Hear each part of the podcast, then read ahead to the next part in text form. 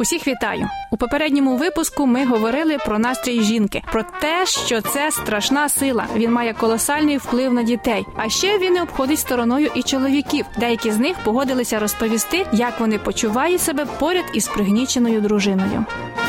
Статус мама. Якщо в мене е, все нормально, то, то я й легше реагую. А коли й сам в хвилюванні, то іноді може навіть це дратувати. Сумуємо разом. І тоді відповідно змінюється і в мене настрій. Я розчаровуюся, тому що вважаю, чи можливо це якось підсвідомо, що ну я винен в цій ситуації. Можливо, я причетний якось до цього стану. Ну, якщо виявляється, що не я в спілкуванні з нею виявляється, то мені вже легше. Я намагаюся їй допомогти, розрадити її. Не перебиваю, не даю ніяких порад, просто слухаю.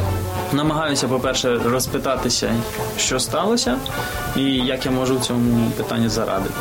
Що може підняти настрій вашій дружині? Е, майже завжди шоколадка. Дуже рідко, але можу взяти гітару та й заспівати щось. І це розражає обстановку. Ще частенько якась новенька, гарна річ. Смаколиками А якщо я щось стаю, підперезуюсь, починаю щось робити, їй допомагати, бігати по квартирі з пилососом, це завжди сприяє гарному настрою моєї дружини. А також на неї дуже позитивно впливає поїздка до рідних. навіть то, що я їй пояснюю, докази даю. От подивися так, інакше. Ну не так все складно, не так все проблематично, як тобі здається.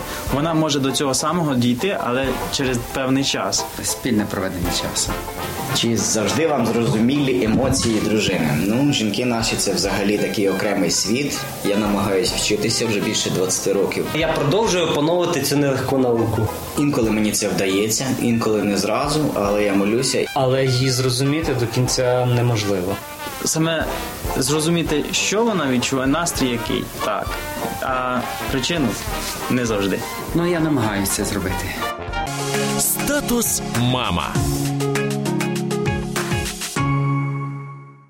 Кажуть, даремний той день, у який ви ні разу не засміялися. Бажаю усім нам прожити цей день повноцінно і з радістю.